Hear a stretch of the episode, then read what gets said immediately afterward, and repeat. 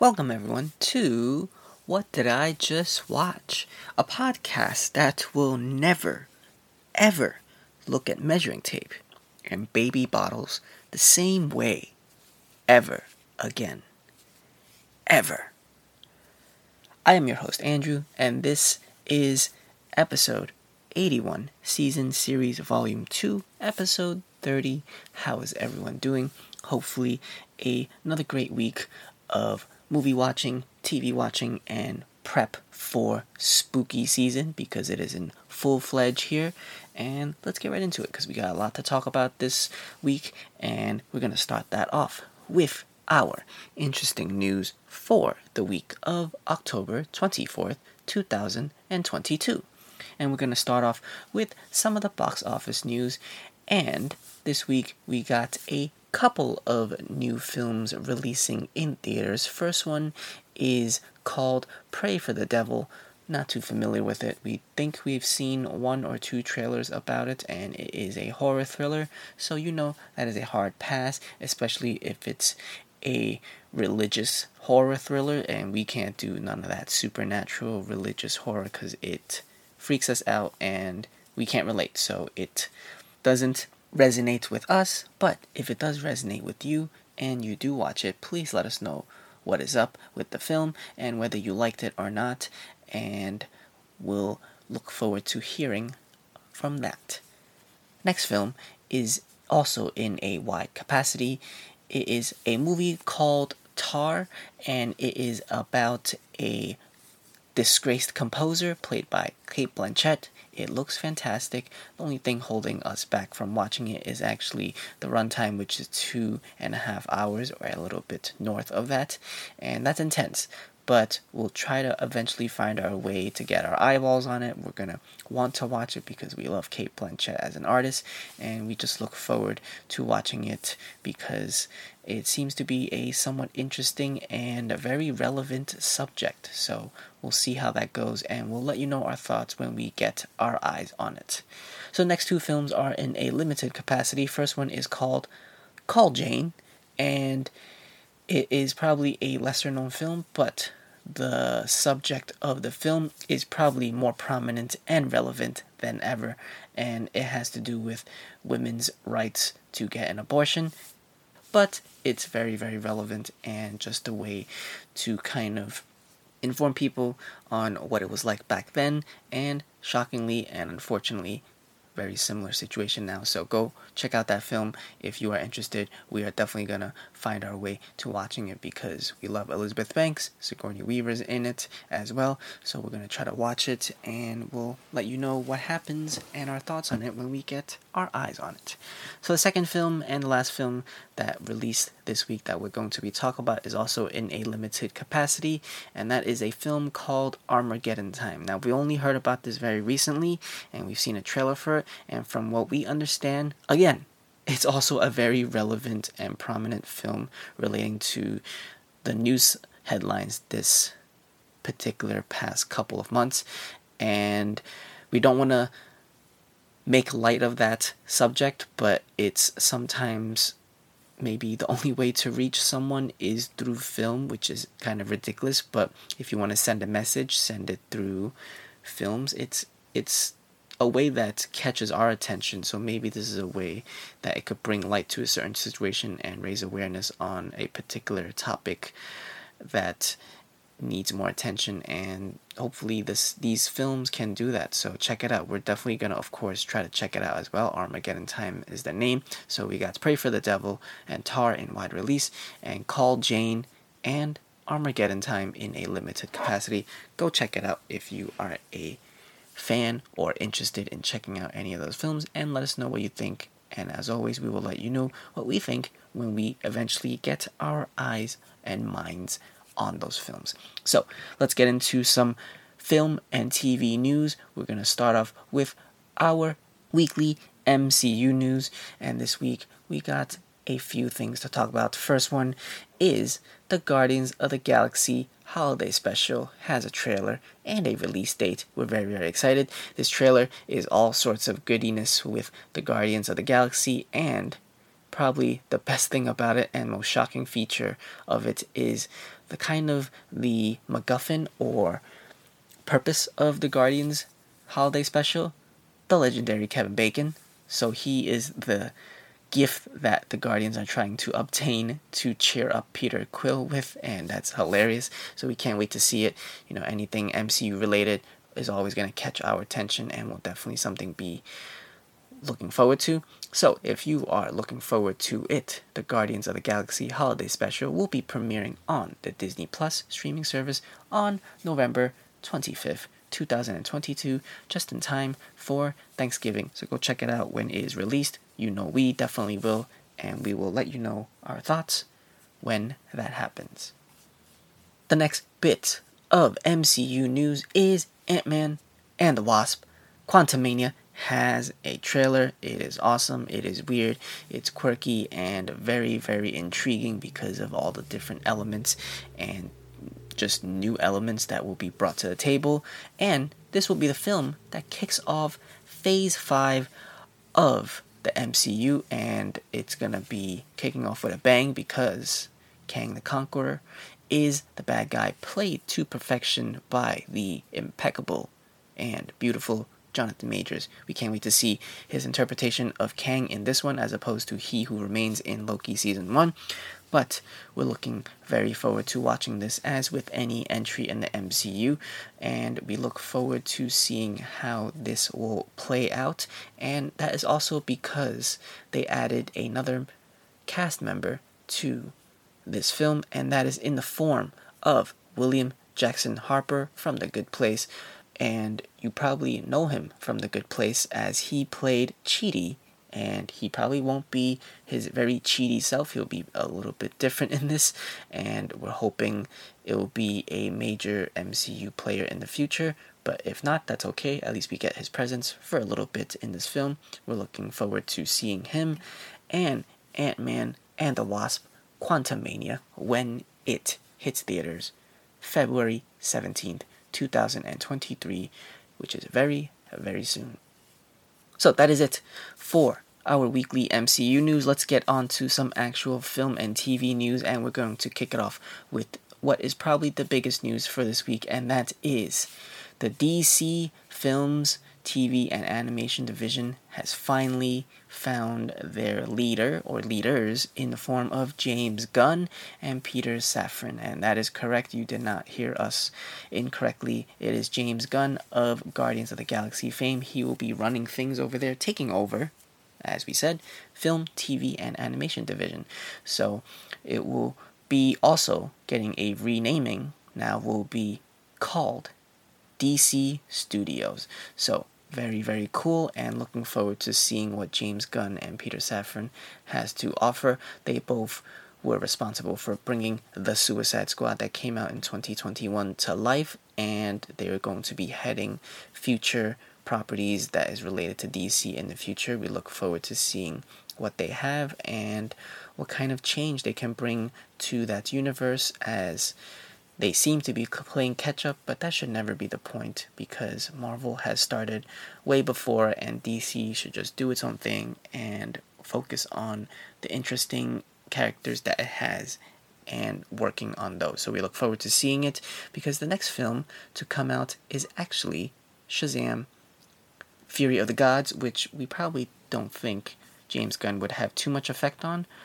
but we look forward to seeing it and how it will play out in the future because they apparently have a overarching story that will link up and just create a franchise and universe that will be very coherent and we look forward to seeing that. One more quick thing associated with that news headline is that it will also be called the DC Universe. It was formerly known as DC Extended Universe, but that was not an official name for it. So the official name for all the DC properties, the TV, films, and animation will be under the moniker DC Universe. So DCU, if you will.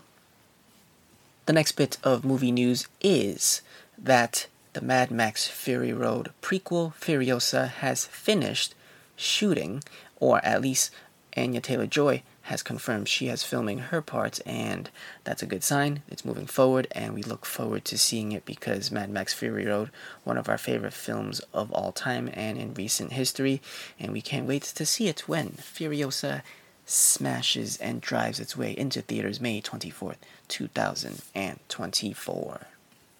So, the next bit of movie news is our favorite actress of this particular era is getting a new psychological horror film reteaming with someone that she made another movie with, and that is Sydney Sweeney reteaming with Michael Mohan for a horror film called Immaculate. Now, not much is known about this film other than the director, but a little briefing about this film is that Sweeney will play Cecilia, a woman of devout faith who is offered a new role at an illustrious Italian convent. Her warm welcome to the picture perfect Italian countryside is soon interrupted as it becomes clearer to Cecilia that her new home harbors some dark and horrifying secrets. So, we should also mention Mohan and Sweeney previously collaborated on The Voyeurs, and that was a very erotic thriller film. We recommend watching. It's very, very interesting, but if you want to check out more of Sydney Sweeney's stuff that we recommend, she's in Euphoria, she's going to be in Barbarella, she was great in The White Lotus, but she's a very great actress, and we can't wait to see her do more stuff, and we look forward to seeing this psychological horror film, much to our chagrin of not wanting to watch horror movies because it freaks us out. The next bit of movie news is don't drink too much water. Avatar The Way of Water or Avatar 2 will have a gargantuan runtime of 3 hours and 10 minutes. That is a lot. Now, we've been debating whether we should actually watch Avatar The Way of Water. We haven't watched the first one, we haven't watched the whole movie but it's going to be a dilemma for us because the only thing that is remotely interesting to us with the Avatar films is the visuals. We love visual effects and just the process and technicalities of making that kind of stuff. But other than that, it's hard for us to be convinced to watch it because it's such a long movie that it deters from the fact that it's not interesting enough for us with just the visual effects holding our attention. We need something else, but that will remain to be seen when we actually watch the first one. We'll let you know. But maybe we will, maybe we won't. That will keep you updated as the date gets closer for the release of Avatar The Way of Water, which is December 16th, 2022. Very, very, very close from now. The next bit of film news is also our last film news of the week, which will kindly segue into our TV news as well, which is Henry Cavill has officially announced that he will return as Kal El, aka Clark Kent, aka Superman. And he did that through his Instagram, where he announced that yes, he will indeed be playing Kal El again in the future. And that is because he made his return on the big screen in a post credit scene or mid credit scene for Black Adam, and he confronted Teth Adam, Black Adam, and he will hopefully clash with him in the future. It's nothing set in stone, but just seeing the sight of Henry Cavill return as Superman is something we cannot be happier about because we loved Henry Cavill's portrayal of Superman and Kal El and Clark Kent, and we just can't wait to see more of it. He is a great actor and is something that we hope to see more of, and a different side of Superman if we can, to see some more jolly version of his Clark Kent. And there's a reason why he's playing Superman, which will segue super nicely into our TV news, and that is because he is being recasted in The Witcher Season 4. Yes, that is our first bit of TV news for this week,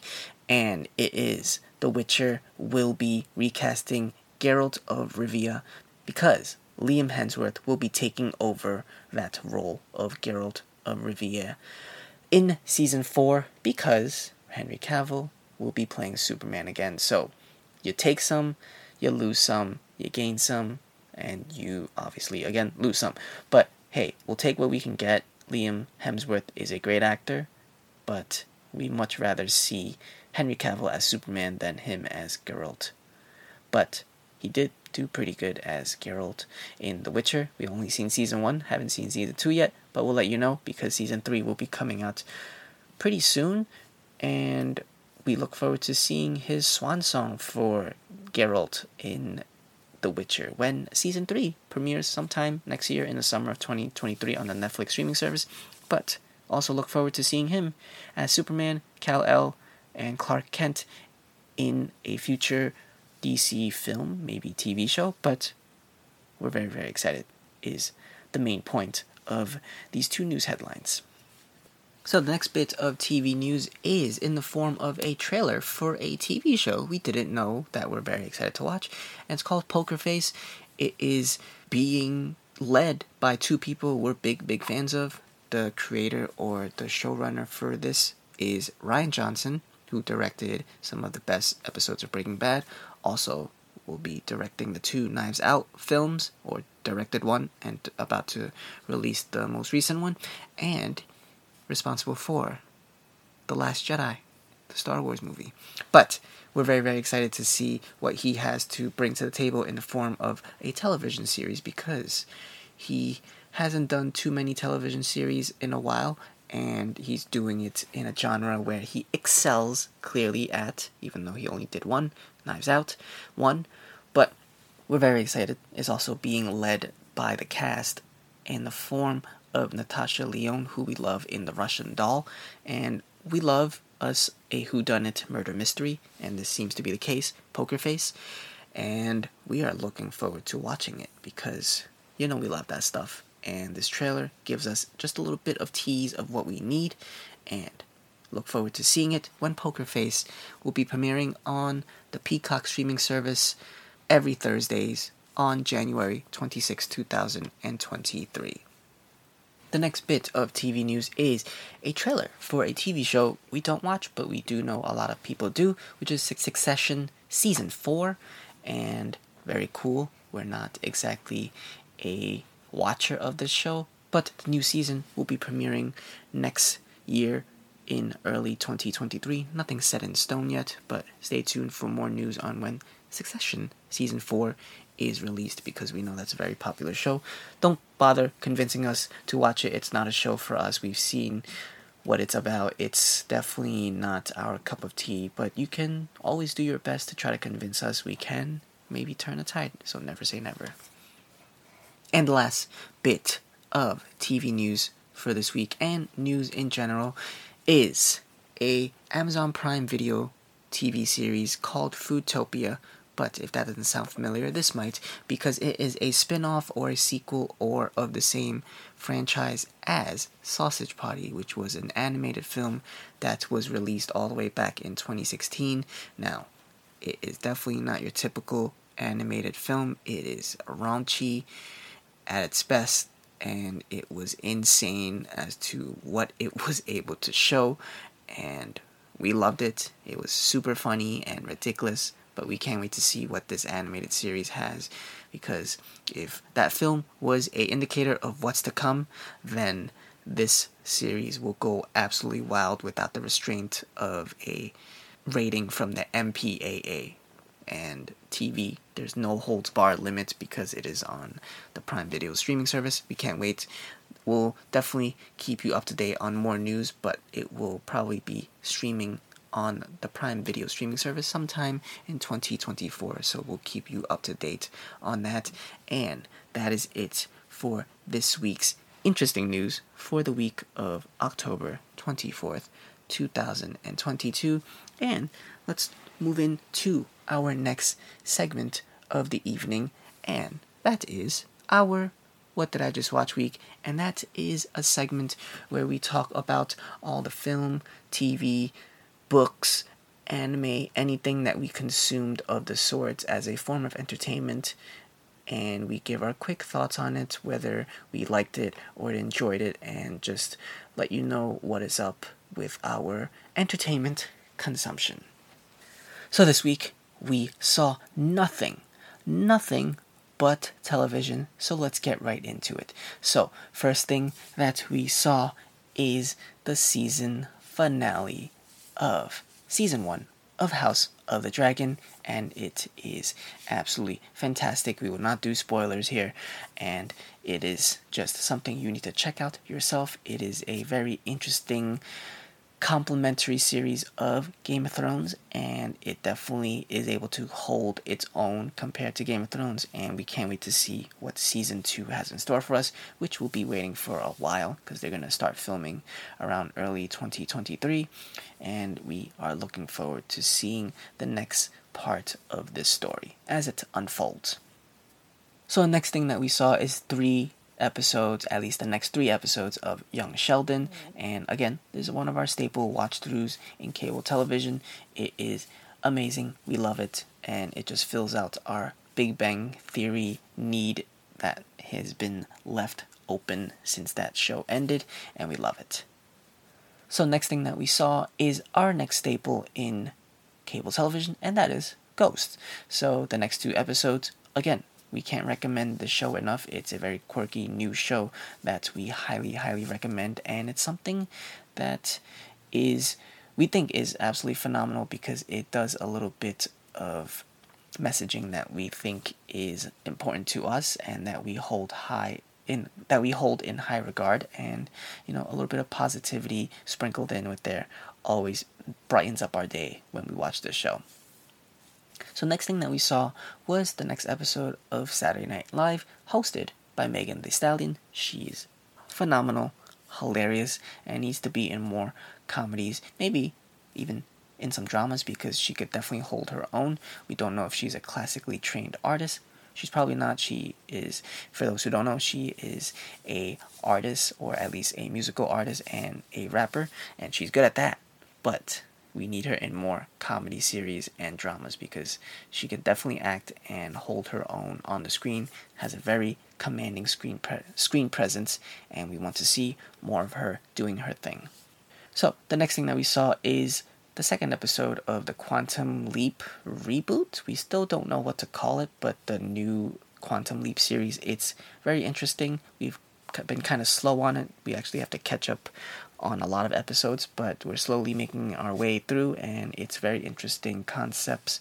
And we we do want to watch the old show to get an idea of what it was like during the 80s or 70s whenever it aired. So we'll keep you up to date on that. But if not, check out the new show if you are a fan of the old one.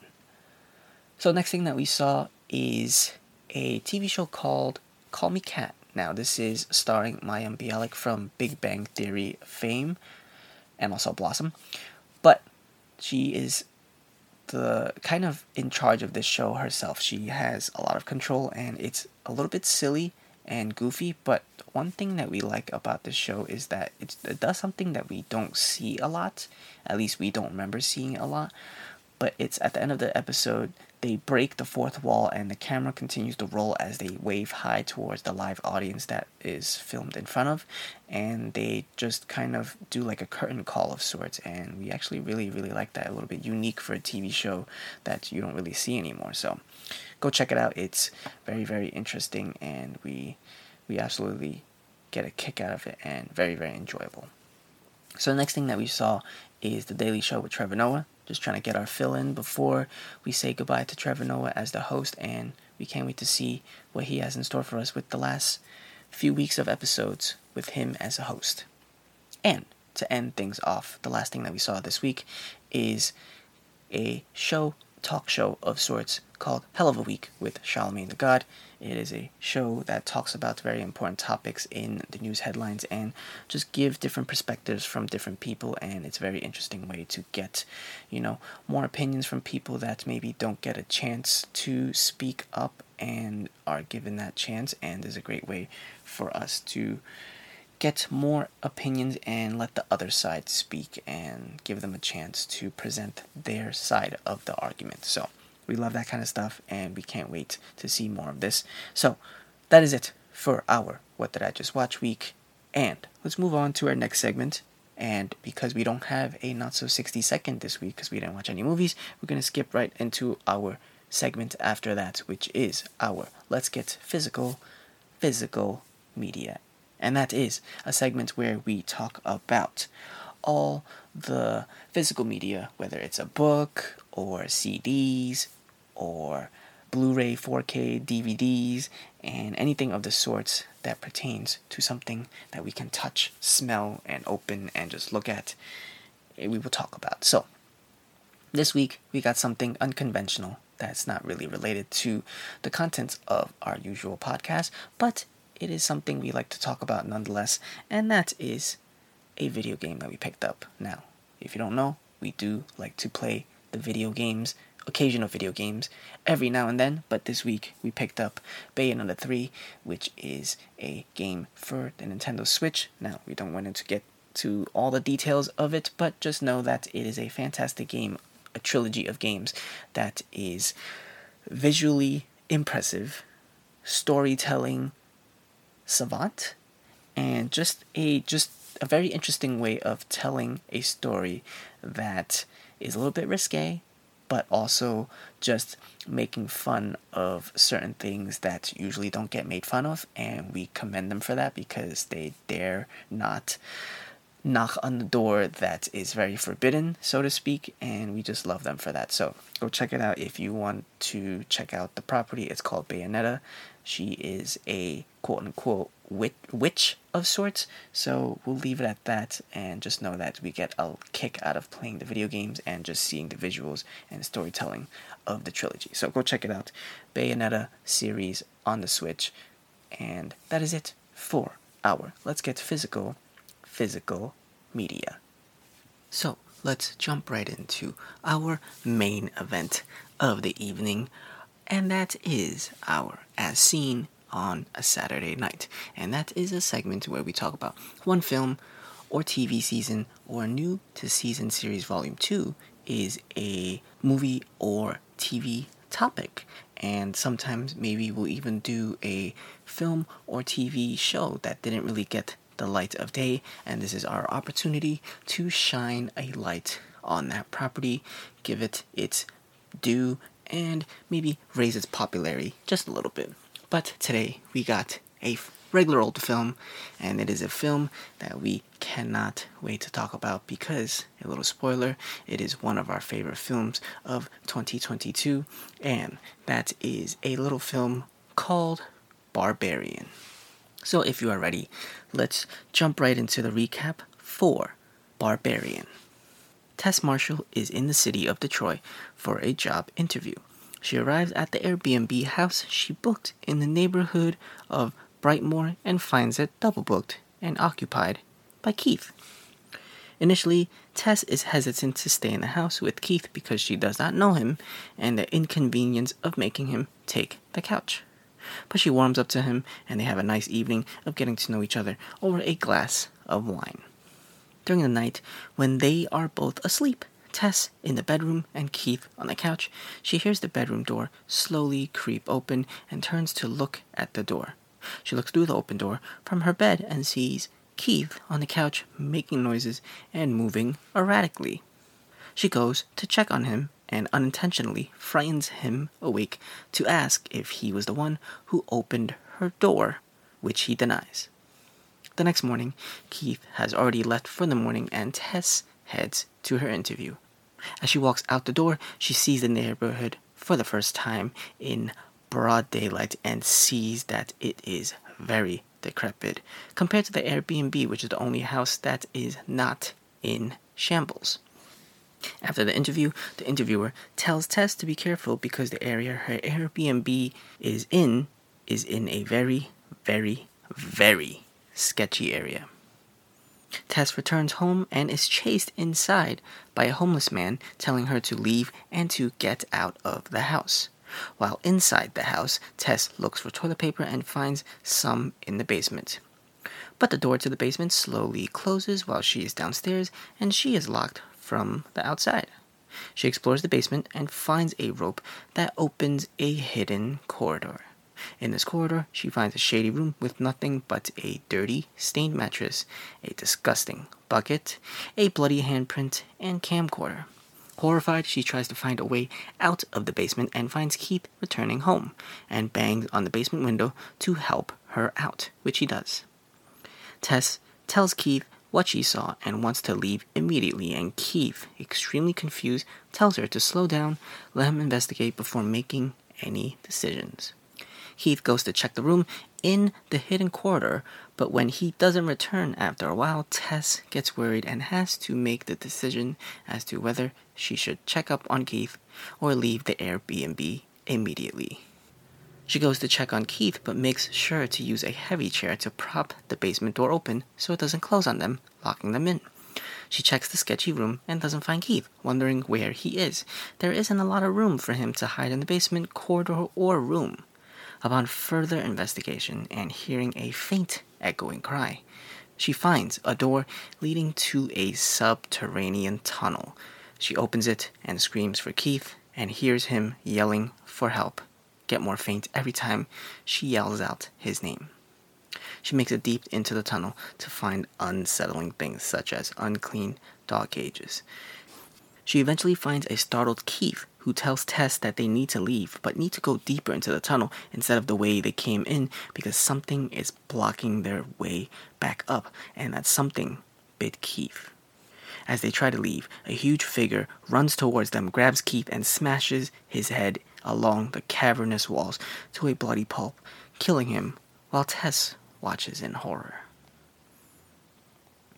AJ Gilbride is an actor driving down the Pacific Coast Highway and receives a phone call where he learns he is being fired from the TV series he is the leading star in after sexual assault allegations made by his co star. To pay for the legal costs, he would need to sell some of his assets and a rental property he owns. AJ travels to the property and it's a familiar looking Airbnb. He questions what happened to his property and is confused at the sight of clothes that are not his on the property. He tries to assess the square footage of the property and comes upon the basement and hidden corridor, asking his realtor in the process if it can possibly boost the value of the property. He tries to assess the square footage of the property and comes upon the basement and hidden corridor, asking his realtor in the process if it can possibly boost the value of the property. He continues to comically measure every single inch of the hidden corridor and room and discovers the subterranean tunnel, much to his excitement because he can now inflate the value of his property even more. He ventures down the subterranean tunnel and discovers a room with an old TV set playing a VHS tape about breastfeeding a young child. All while he is measuring every inch of the tunnel when he feels a tug of the measuring tape and eventually engages in a tug of war with an unknown entity in the dark. The entity lets go and starts to rush towards the other end of the measuring tape towards AJ and gives chase. AJ, confused and horrified, starts running while trying to navigate the dark tunnels. While trying to escape the entity, AJ falls through the ground and lands inside a pit. We hear a familiar voice tell AJ to hush and be as quiet as possible, the familiar voice being none other than Tess, who is alive and in the same pit as AJ we see a brightly and cheery neighborhood in the 1980s and a familiar looking Airbnb. The owner, Frank, steps out and goes to the supermarket. Afterwards, he impersonates a maintenance worker and enters an innocent woman's house to unlock her bathroom window. Back in the present, Tess explains to AJ about the entity in the subterranean tunnel is known as the mother and that she wants both of them to act as her children. The mother offers both Tess and AJ an unsanitary bottle of milk. Tess obliges while AJ rejects it. Angered and irritated at the rejection, the mother drags AJ out of the pit and into the room with the TV playing the breastfeeding VHS tape and attempts to manually breastfeed AJ. Seeing an opportunity to escape, Tess seizes the moment, but the mother catches wind of it after Tess trips on AJ's measuring tape and gives chase. Tess hurries up to the basement and finds the door closed and tries to climb through the broken basement window, and someone grabs her, pulling her out of the horror show. The person who saved her is the homeless man, Andre, who chased her into the house earlier in the film. He tells her that she is safe and needs to leave immediately, and that the mother is not the worst thing in the Airbnb. Andre offers her to stay nearby the water tower until she settles down to leave town, but Tess wants to go back in to save AJ. While all of this is happening, AJ sees the chance to escape. AJ discovers a room that the mother is scared of approaching, and he takes advantage of it by taking shelter in the room. Tess reaches a gas station nearby and tell police officers about what happened and they dismiss her as a drug addict and delusional, but she is able to convince them to investigate the scene. When Tess tries to convince them about what is really going on, they revert back to their initial impression that she is a drug addict and dismiss her and leave. In the room, AJ finds a decrepit Frank, barely clinging on to life. Thinking that Frank is a victim of the mother, AJ tells him that the police will look into the situation. So Frank asks AJ to bring a side table over to his bedside. AJ checks some VHS tapes that he has lying around in the messy, disgusting room and discovers that Frank is the real monster, and the VHS tapes are his recordings of him sexually assaulting countless women in the corridor room. During AJ's discovery, Frank retrieves a gun from the side table and uses it to kill himself. AJ retrieves the gun and tries to find his way back out. As nightfall approaches, Tess gets in her car and attempts to drive away when the mother leaps out of the house and Tess pins the mother with her car to the house, allowing Tess to safely rescue AJ. As Tess makes her way down the tunnel and sees a blimp of light, a loud pop goes off and she drops to the floor and AJ rushes to her, profusely apologizing for accidentally shooting her. As they make their way out of the house, Tess points out that the mother is no longer pinned to the house and she is loose somewhere. So Tess guides them to the water tower where the homeless man Andre resides. Andre explains that the real horror of the house to Tess and AJ. The mother is a product of multi generational incest committed by Frank and that he is the real monster. The mother eventually finds Andre's hideout and kills Andre, giving Tess and AJ little time to scramble and escape. AJ tries to take shelter on top of the water tower, and Tess tries to follow suit but is slowed down by her wound. AJ fumbles and drops the gun when trying to prepare to shoot the mother. But when Tess reaches the top of the tower and the mother catches up, AJ uses Tess as bait and throws her off the tower, and the mother jumps off the tower after Tess to catch her. Successfully shielding Tess from the fall, AJ goes to check on Tess and attempts to apologize for his actions, but the mother springs up and rips AJ's face in half, killing him. The mother tries to help Tess up back into the house to nurse her, but Tess reluctantly shoots and kills the mother. During the credits, there's a compilation of Tess slowly getting up and making her way to safety as the sun rises. And that is it for the recap of Barbarian. So let's get into the discussion of this excellent excellent film, Barbarian. Now, we're going to try to keep it short because, as we said before, this is one of our favorite films of all time. So, if we really got the chance, we would be here all day, all year, all month talking about this film. So, we're going to try to condense our thoughts into as short as possible.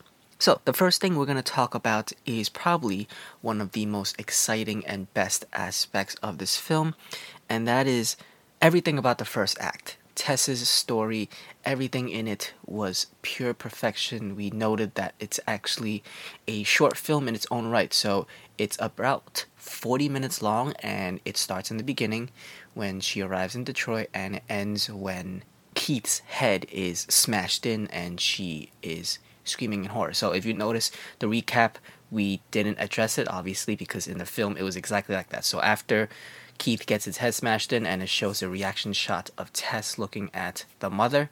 It cuts abruptly into AJ's scene singing in his car on the Pacific Coast Highway, and then we, you know, when we saw the film at first in theaters, we thought you know something was wrong. And we thought that they accidentally played another movie because it was so abrupt and just out of place that after watching the film we loved it and it was fantastic. So that transition was just unexpected or lack thereof of a transition, but it was just so great. Everything about that first act.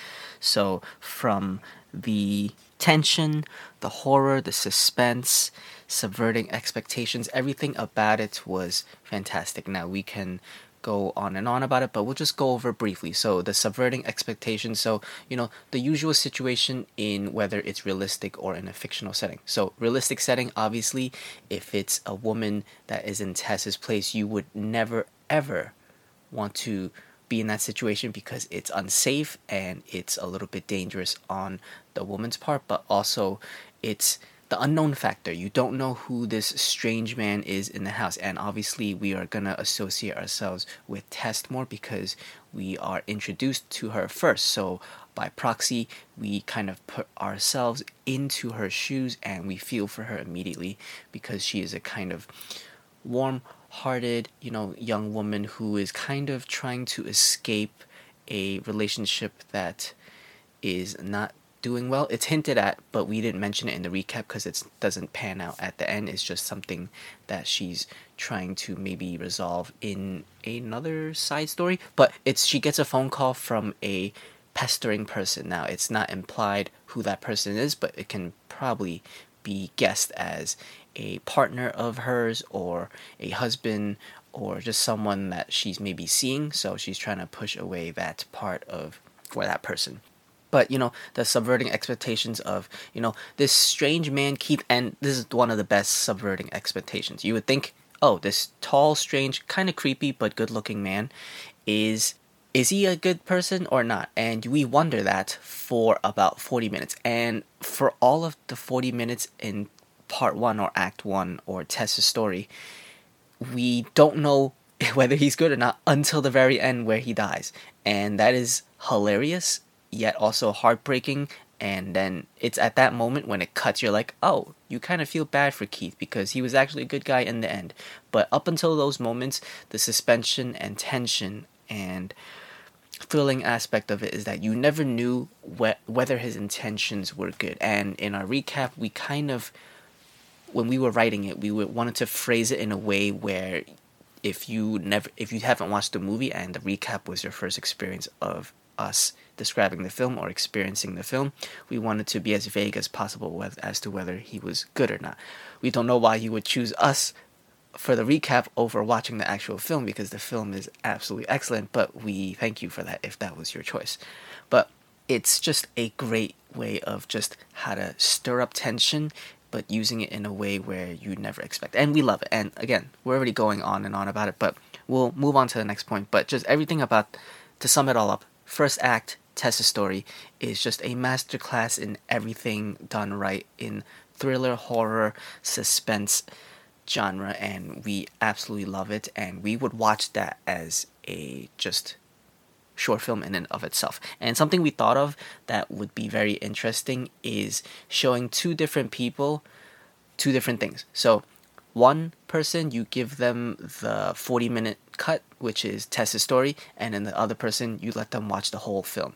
It would be absolutely amazing to see what their thoughts are because you know, last thing we'll say before we move on to the next discussion point is if you show them the 40 minute first act, Tess's story, there's not really a satisfying ending in a way. You don't know what happens to Tess, but in a way, it's kind of the the solution or answer we get in the end is that Keith was not the bad guy because you know the mother is so little of the focus in Tess's story that it's just basically Tess and Keith and the main point of that story if it was to be only that distributed like that as a whole and nothing else with AJ and Frank and the rest of the Barbarian movie, just that 40 minutes, the whole purpose of that short film, we think, is just finding out is whether Keith is a good guy or a bad guy. And in the end, we did get that answer, and that was the main question that was needed to be answered. So in a way, Tess's story is kind of works in a short film in and of itself. And ah, we just love this film so so much. So watch it if you haven't and if you have, watch it again. It's such a fantastic film. We absolutely, absolutely love it. So, moving on to finally the second thing that we want to talk about is we briefly mention it, but just a four act film. And this is in a way a four act film to us we felt like because it was broken down into four different you know baby structures. First act we talked in repeat and in praise of it tess's story. Second act is aj's story a little bit and then third act is Frank's brief story, and then the fourth act is the culmination of all three stories put into one, and all what all three of those first what all three of those stories lead up to and the culmination of everything that happens. So the best part about this is that upon rewatching it again and in hindsight is that it gets shorter with each act leading up to the final act, the fourth one, because you know the importance of each the the length we would say is correlated to the importance of each story. And Tess being the longest, most important because it's her story and empowering what she did. Second story and third story, not as important because they're both two disgusting people and they're kind of written off as just not likable and we should spend as little time as possible, which we agree because those two characters are despicable, one more so than the other, but they're still both despicable. So we spent about 20 minutes with AJ's story, maybe a little bit less than that, and then 10 minutes or maybe even less with Frank's story because it's such a horrifying, horrifying part of the story. But we should also mention that the horror aspect of this film, because when we went in, we were saying that, oh, there's a horror movie, we don't do well with horror movies, and it it's not going to sit well with us. But for the first three acts, before it cuts to the culmination of the three stories, there is nothing horrific or not that much gore in the first three acts. The most gory thing is Keith getting his head caved in. In the second act with AJ's story, we there's no violence or nothing scary at all. There's tension when AJ's measuring in the subterranean tunnel and we get to see him have tug of war with the mother we don't know that was the mother but it's it's kind of just a great way of again subverting expectations as to what a horror film is and all the implications of horror especially in the third act of Frank. Frank is the monster and the real real villain of this film and when we see his story, we see him you know live about his day in 1980s and a sunshine cheery neighborhood. And then we see him go about his day. And the real the real horrific scene in this film is when he impersonates a maintenance worker rings a doorbell and this innocent woman opens the door and he schmucks it up and says that he's here to you know check on some check on something whatever maintenance worker he was impersonating we think it was a plumber or some sort of heat radiator fixer something that has to do with maintenance and he goes in to check Actually, it was the bathroom, so he probably was being a, impersonating a plumber. So he goes into the bathroom, and he just the most horrific part and horrific scene is that he switches or flicks the window latch open, and then he leaves the house. It they don't expand anything upon it other than him flicking open the window. He goes back to his car and he just drives home, and that's all that needs to be said. They don't explain what happens, but it's implied what happens because you know the actor who plays him a little bit creepy and it's it's not to offend the actor but he does a great job in playing that character and showing the creepiness and all the subtle facial movements and his actions show that what he's going to eventually do and we find out what it is that he's done with that unlatching of the window bathroom window and it was great. It sent chills down our spines, and it's just subtle horror is always the worst kind of horror because it doesn't hit you until the movie's done, and that's probably even scarier than something that hits you when you're watching the film. Because you know, for us, horror, if at least we think when it hits you obviously in the face, it's like, oh, okay, you're scared in that moment. But then when it's horror that you don't notice until 15, 20, maybe an hour after it hits you, that's when it's at its most scary because that means it has lingered in your mind, and then that's when it pops up when you least expect it, where it just creeps on you and just sends the biggest tingle down your spine. That is when it's most effective. So we absolutely love it, and we're getting off topic, but let's move on to the next discussion. So the next one we briefly discussed it already, but it's the handling of the film's real monster and for the first three act and maybe first half of the last act, it shows that the mother is kind of maybe the real monster. But in the end, we find out that that's not the case. It's Frank, and obviously, in the most literal term, you can say that the mother was visually like a monster, but a product of multi generational incest is never their fault. And the mother did not ask for this.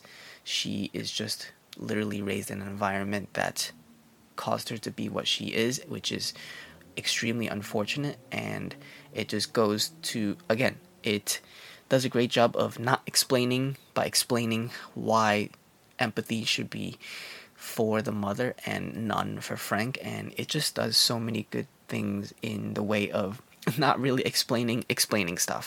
And it's such a it, we can't we can't say it enough but it's such a good film and we love it that it it, it again it deserves our praise for why we love it but we can't put into words how much we love it so we just can endlessly praise it. That's the only way we we have our that's the only way we can express our feelings about this film but it's just so smart and such an intellectual film. It doesn't treat audience members as idiots, which we love and we absolutely love it. So it's just the way they treat the monster and how, yeah, sure, you know, going into a film like this, you would think the traditional monster of the film, bad guy of the film, is the literal monster that we see that caved Keith's head in.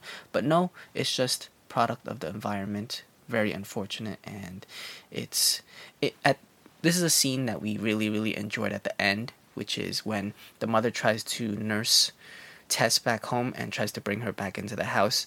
You see kind of the vulnerability and the kind of sadness in the mother's eyes. Like, it basically says she's basically kind of, or the mother is trying to basically say, Can you put me out of my misery in a way? Because the mother sees Tess put the gun up to her face. She doesn't do anything about it, and it seems like she accepts her fate, or the mother seems to accept their fate and very very sad and you, it's it's such a sad story that when you dig deep into it it's we're not going to dive into the darker parts of this. It's all pretty much kind of explained to you sub uh, unconsciously or subconsciously that there the real horror is within Frank's story and that's the part we don't want to touch upon because we don't want to kind of just give that kind of person the type of light, but we will say that there is kind of real world horror like that, and the only thing we can do is by preventing that is just raising awareness to just, you know, raise your kids better. You know, a, a less something like this is has to be kind of learned from a young age to prevent a person to be like this, and it's it's unfortunate, but we can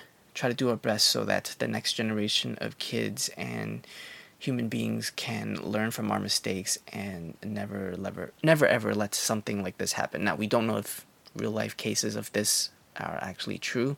We can only imagine that it probably is that we don't know about but we'll we'll leave that on another note so the next thing we want to talk about before we talk about some of the takeaway and and the segment which is something we touched upon briefly, which is the right amount of everything. So imagine this is a cake of a film.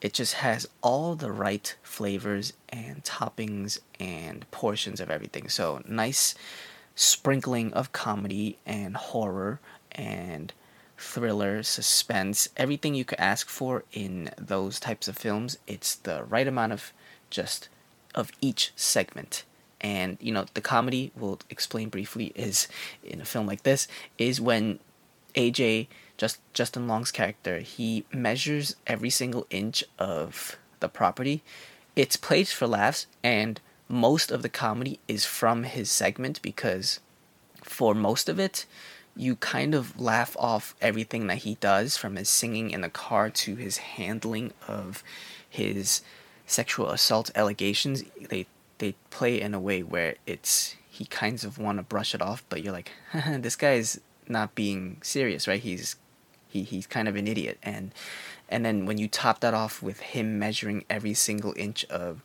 the property that he owns, then you're like, oh right, this guy really is an idiot, and he definitely doesn't deserve our empathy because he is not a good human being. And then we see him at the end, maybe trying to redeem himself, but then when he chucks Tess off the water tower, you're like, all right, this is not funny. This is this is this is not a good human being. We just got off the topic, but we know. But it's just the way comedies handle is weirdly just appropriate. So we thought we would bring that up, and you know everything, else is pretty self explanatory from the horrors and the gore, just the right amount of everything that makes this such a satisfying cake or film or cake of a film is that we, we love it. And, you know, who would have thought that in the year 2022 that we think that a horror film is one of our favorite films of the year, maybe of all time, seeing how time treats this film. But we love it and we are ever grateful for a film that's like this because it's nothing, nothing like it. So, last thing we want to talk about before we end this segment with some trivia and some MVP is our takeaway. And there's only one, and it's not touched upon too much, but it does linger over you, which is two ways of interpreting it taking responsibility for your actions or accepting the consequences of your actions. So those can be applied to two people that we took it from, which is one of them is taking responsibilities is AJ taking responsibility for what he's done. He can't recover from it, but he can only maybe help others get some closure or at least apologize for what he's done. Apology ain't gonna do anything at that point, but at least he should be able to bring comfort to the people he has harmed and try to make it less painful for them on their road to recovery or whatever they need to just recover from what they experienced at the expense of AJ's actions. And the other one is accepting the consequences of your action. This one's a little less subtle and actually not less subtle. More subtle is that Tess, she chose to rescue AJ. Now, given she doesn't know that he has those allegations over him, but that just goes to show her character and what kind of character she is, and that she's just a good person. She wants to save everyone, and eventually, we also kind of see that she understands how the how she feels for the mother and the sympathy she has for the mother because like we said she kind of the mother kind of give her the look where just saying put her out of her misery which is one of the saddest scenes in the film and she Tess doesn't want to do it but she understands that this this person went through so much pain and has basically mutated to the point of just unrecognizable. And it's sad and Tess wants to help her and whether she'll be accepting the consequences of those actions that's a little bit different because it's a little bit harder in terms of legal standpoint but that's another story for another time and something that they have to figure out not us but from our takeaways it's just something that we learned and we want to accept into ourselves and bring it into the real world of actual life so that's it for our discussion points for this film. Let's get into some MVP and some trivia before we close out the show with some of our charity foundations for this week. So this week, the MVP is not a shocker at all because we've been praising her segment of the film. It is Tess Marshall, who is played by actress, actor Georgina Campbell She's absolutely excellent in this film. She absolutely owns it. And, you know, it's amazing to see how good she is. We've never heard of this actress. We've probably seen her in one or two other things, but it's not someone that stood out to us in other stuff that she's been in. We don't think we've seen her in other stuff, but she was absolutely amazing in this. And it kind of shows that she is a good actress or drama actress would we have liked to see her in some of the more comedy sprinkles of this film? Probably, but we'll see. Maybe she'll be in another film where she gets to showcase that. But runner up for this MVP goes to Bill Skarsgård. You know, the preconceived notion of he's probably the most well known besides Justin Long for this film, but Justin Long wasn't even advertised in the marketing for this film, which is absolutely excellent. That's another story we could talk about in about this film, but we won't. Bill Skarsgård, he's being marketed in this film, and you know, Bill Skarsgård, famous for playing Pennywise the Clown. So the preconceived notion of already going into this film is that, oh, Bill Skarsgård, he's gonna play a bad guy in this film, and he's gonna be pit against Georgina's Tess Marshall. So that's where the first, that's where the brilliance of the first act comes into because you're like, okay, so the main, the main end game for this is finding out whether who walks out of this alive, Georgina, Tess Marshall, or Keith. And in this case, Tess is the one that walks out, and Keith is actually a good guy, but he doesn't get to walk out either. So, brilliance of that. We love it. And just we'll briefly go into marketing for this film. They show you nothing, nothing about Justin Long's segment and Frank's segment. They have a trailer separately after the movie came out showcasing Justin Long's segment, but it's it's another thing, and it's a, just a short, brief trailer of some of the stuff. So a little, it's a little bit more spoilerific, but you can check it out. It's very interesting how they marketed this film, and it's absolutely perfection. So everything we love about this film is just amazing, and yeah, we can't sing the praises for this film enough, and we will continue to do so as long as we are alive to talk about it. So let's get into some trivia before we end this episode and we got quite a few. So, Richard Brake, the person, actor who played Frank in this film, he actually attended a late night screening of the film and that a group of teenagers were sitting in a few rows behind him. They were getting into the film and were terrified. And when the film was over, they were leaving and then they were using the flashlights on their phone to leave and the light accidentally caught Richard Brake's face, and the teens recognized him from the film, and they started screaming and ran from the theater in actual genuine fear. We thought that was hilarious, and Richard Brake posted this as a story on his Instagram page, which makes us want to check it out. Hopefully, he archived it or have it saved somewhere that can be shown because that would be a great piece of marketing that they could use to promote the home media or on digital demand service release for this film, which we believe is probably out by the time you're listening to this episode. So, next two bits of trivia. First one is the mother's hair. So, when we were talking about the baby bottle that was being offered to AJ and Tess, when we say unsanitary, that was a light statement. So, it was very dirty, and there's like hair from the mother on it, and we should also say the person who portrays the mother is Matthew Patrick Davis. He was in the suit for the mother, and some of the hair from the wig got stuck on the nipple of the bottle, and thought, the director thought it looked gross, so he decided to add more to add to the disgusting aspect of the film. And Tess Marshall, Georgina Campbell actually she was actually drinking from the bottle. In the film, you see her actually suckle the bottle, and it's both hilarious and horrific. And yeah, so that was funny, and that was a great little tidbit that we learned that just makes this film so much better. So, last bit of trivia is actually really hilarious. So, the film special effects are largely done practically, as Cregger has a soft rule for himself not to use any technology that John Carpenter didn't have whilst making The Thing from 1982. The biggest digital effect shot in the film is the grass in the 1980s flashback, after all on-set efforts to grow it or fake it failed.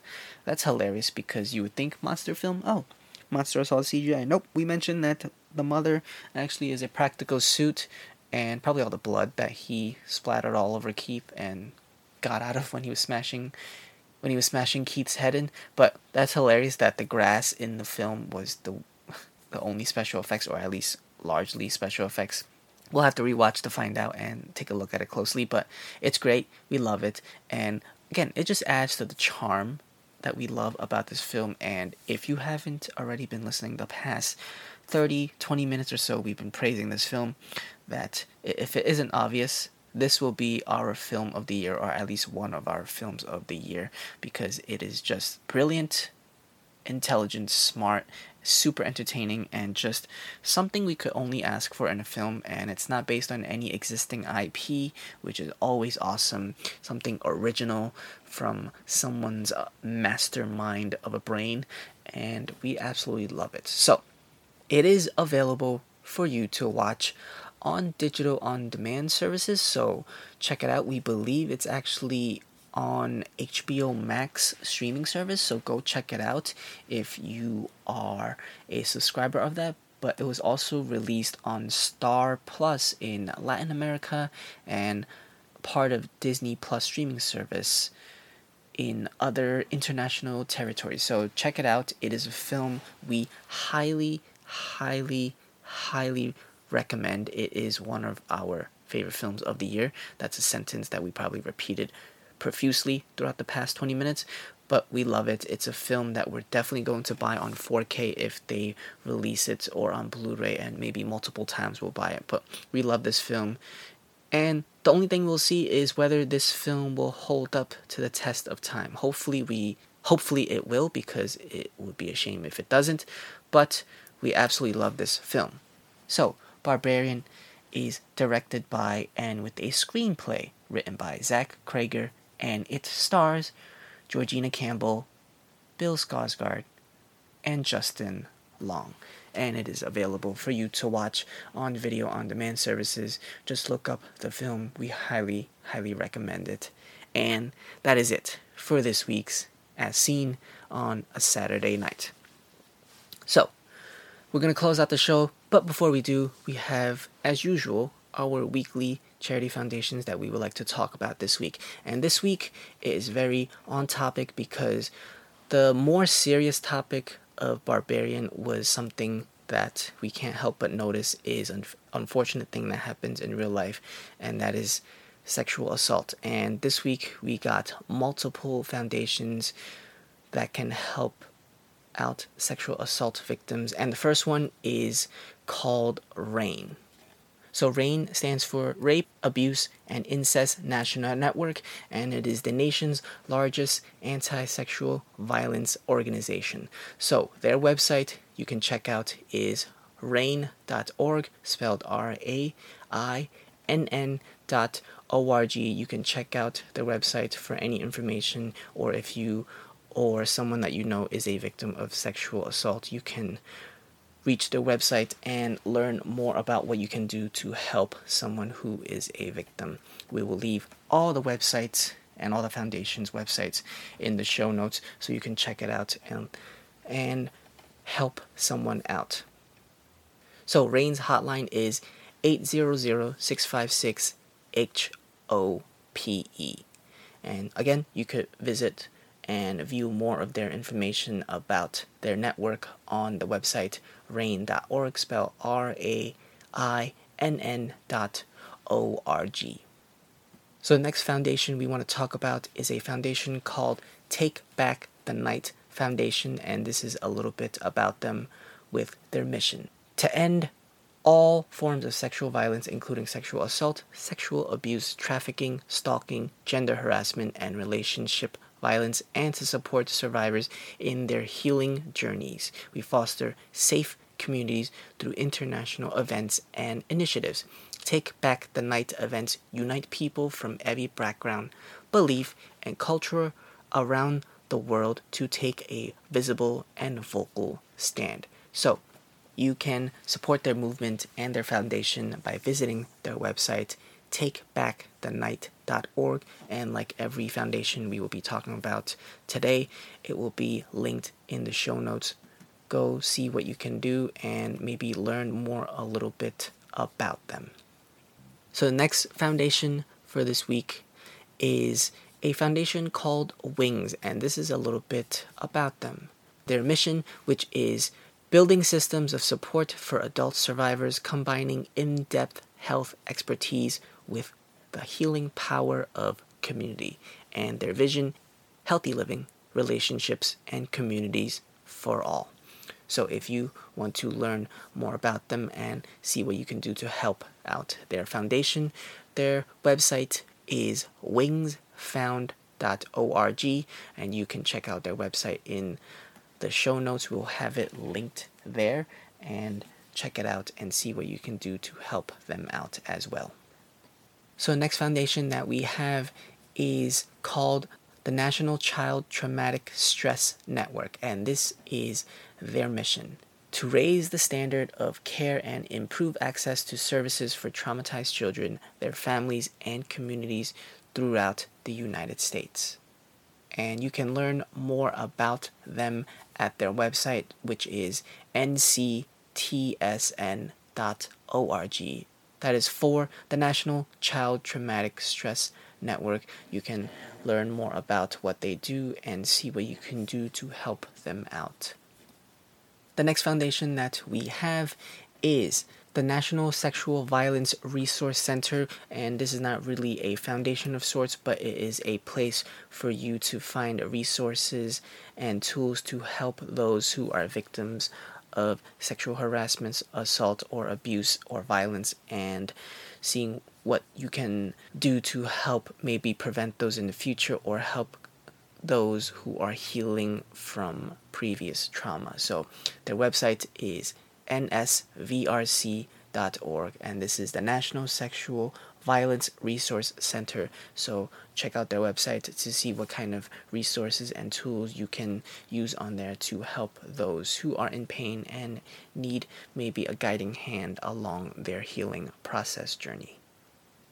And last foundation we have for this week's episode is a foundation called Joyful Heart Foundation, and this is their vision and mission. So, their vision is a world free of sexual assault, domestic violence, and child abuse. And their mission is to transform society's response to sexual assault, domestic violence, and child abuse, support survivors' healing, and end this violence forever.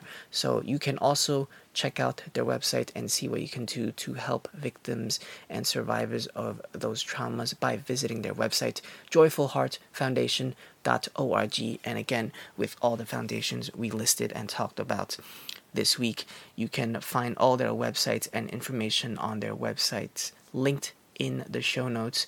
See what you can do to help out these brave people on the journey of recovery and healing. And we would greatly appreciate it if you can maybe spread the word so that more people who want access to this information can access it. And we greatly thank you for helping and listening to us spread the word on this cause. So, that is it for this week's episode. And, you know, the takeaway from this episode is that, you know, we love film, and sometimes we love it when the film tries to says, say something about real life situations, and that's what this film did for us. It was a combination of everything that made it so brilliant. Is that it was saying something that kind of is still relevant to this real world that we're living in right now, which is still unfortunate that something like this and something as traumatic as these kind of actions are still happening. That it still needs to be talked about. But here we are, and we can only do our best to try to prevent the next generation from enduring these types of trauma, and we can only help guide them to a better world, and that's what we always look forward to doing. So we would appreciate it if you can help everyone out and those who are trying to heal by supporting and maybe visiting those foundations so that they can help as much people as they can. So we would appreciate it. So this week, we thank you to everyone for listening. And if you are a new listener, how are you doing? Hopefully, you enjoy this episode. Go give our previous episodes a listen and maybe follow, subscribe, and get notified when new episodes drop. That is usually every Tuesdays. And for returning listeners, thank you for your loyal ears and eyes and brains as we discuss films that and TV that we like. We greatly appreciate your loyalty. But if you want to continue any discussions that we have, as we always do, you can reach us on the social media pages, Instagram and the Twitters. That is at WDIJW pod that is on the instagram and the twitters. We would appreciate any forms of discussion. Doesn't have to be limited to film or tv we like to talk about all sorts of things and we like to lend a ear to anyone who would require an ear or a shoulder to you know rest on. We love being able to talk to people and maybe just listen sometimes because sometimes all someone really needs is a ear to listen to or a head to rest on or shoulder but you can also do that by reaching us on the social media pages again at WDIJWPOD on the Instagram and the Twitters. So check us out on there, and we would greatly appreciate it if maybe you, you know, give us a review, that's not the most necessary part. But if you can, you know, share this podcast with someone that you know, whether they like film or TV or not, or maybe just something to listen to while you clean the house, wash the dishes, or, you know, keep the ears and mind occupied. Hopefully, we can do that for you and by introducing this podcast to someone that is, you know, like a little bit of a distraction. We would like to be said distraction so that, you know, you get to escape from the harsh realities of this world and just embrace in the kind of silliness we like to provide for that week and hopefully we we are able to do that. So that is all for this week. We got another exciting episode for you to listen to next week. And before we leave you, we will leave you with this, which is be kind, stay safe, and we will talk to you next week.